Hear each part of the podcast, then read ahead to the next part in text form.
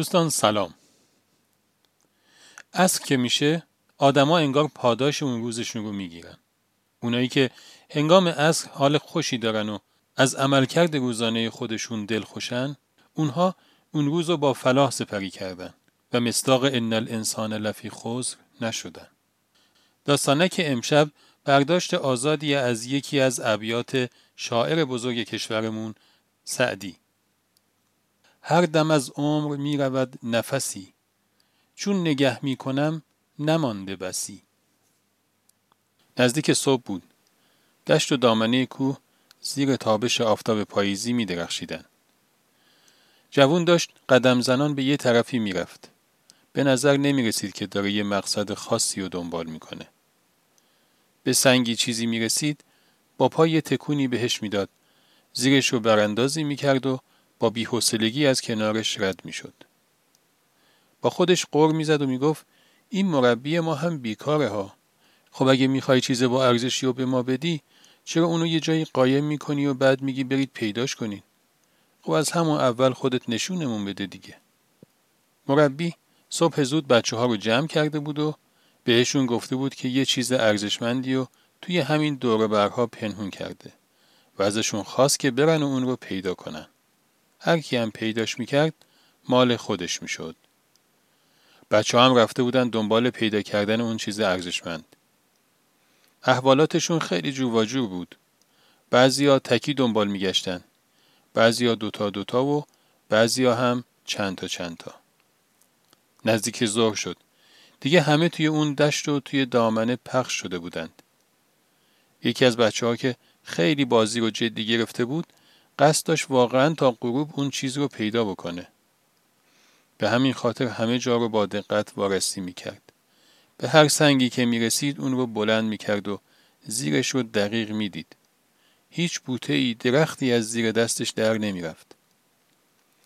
یکی دیگه تا یه بوته رو کنار میزد که زیرش رو ببینه، جک و جونورای اون زیر چشمش رو میگرفتند و میدیدی نیم ساعت همونجا گیر کرده و داره با مورچه ها حرف میزنه.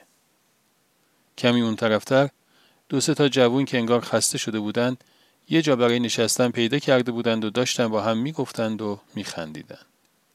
شاید هم داشتن بقیه رو مسخره میکردن که چه سر کاری رفتن اونها.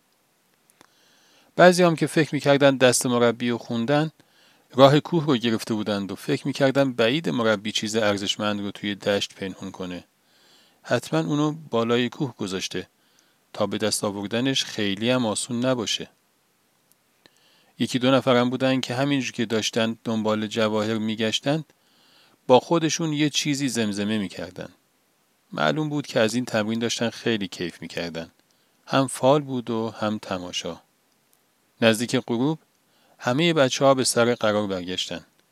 بعضی ها خسته و بی‌حوصله و تعداد کمی هم سر حال. علیرغم انتظارشون، مربی اصلا سراغی از اون چیز ارزشمند نگرفت و اونها رو به حال خودشون گذاشت. حال بچه ها خیلی دیدنی بود. فقط اونایی که سر حال بودن احساسشون این بود که اون جواهر رو به دست آوردن. یک نموداری رو تجسم کنید که محور ایکسش عمر انسانه و محور وایش وسعت قلبش. یه مربی استاندارد همه تلاشش بر اینه که این نمودار برای دانش آموزانش همیشه سعودی باقی بمونه و بعضی وقتا برای این کار یه شکلاتی چیزی و سر قلاب میگیره که انگیزه‌ای برای حرکت دانش آموزش باشه. انسان خام قلبش خیلی کوچیکه و چیزای خیلی کمی توش جا میشه. فقط خواستنیا و داشتنیا و خوشایندها و همه اون چیزایی که به صورت غریزی بهشون تمایل داره توش جا میشه. و تنها این هاست که اون رو شاد و مسرور میکنه. و هر اون چیزی که بیرون از قلبشه موجب نگرانی و غم و اندوه و عدم سرورشه. کم کم که این قلب بزرگ میشه، چیزای بیشتری میشه توش جا داد.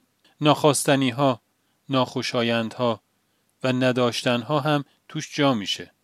شادی این دانش آموز خوب هر روز بیشتر و عمیق‌تر از روز قبله. این شادیش به خاطر چیه؟ به خاطر همین که میفهمه که داره قلبش بزرگ میشه. هرچند ممکنه دستش به اون شکلاته نرسه. این جریان تا جایی ادامه پیدا میکنه که بشه مصداق اون روایت که وسیع ترین شی توی هستی قلب مؤمنه. شاید به همین خاطره که اون جوونها علیرغم اینکه به اون چیزی که دنبالش میگشتن نرسیدن، ولی وقتی که موقع غروب پیش مربیشون برگشتن اینقدر شاد و سرخوش بودن. خدا نگهدار.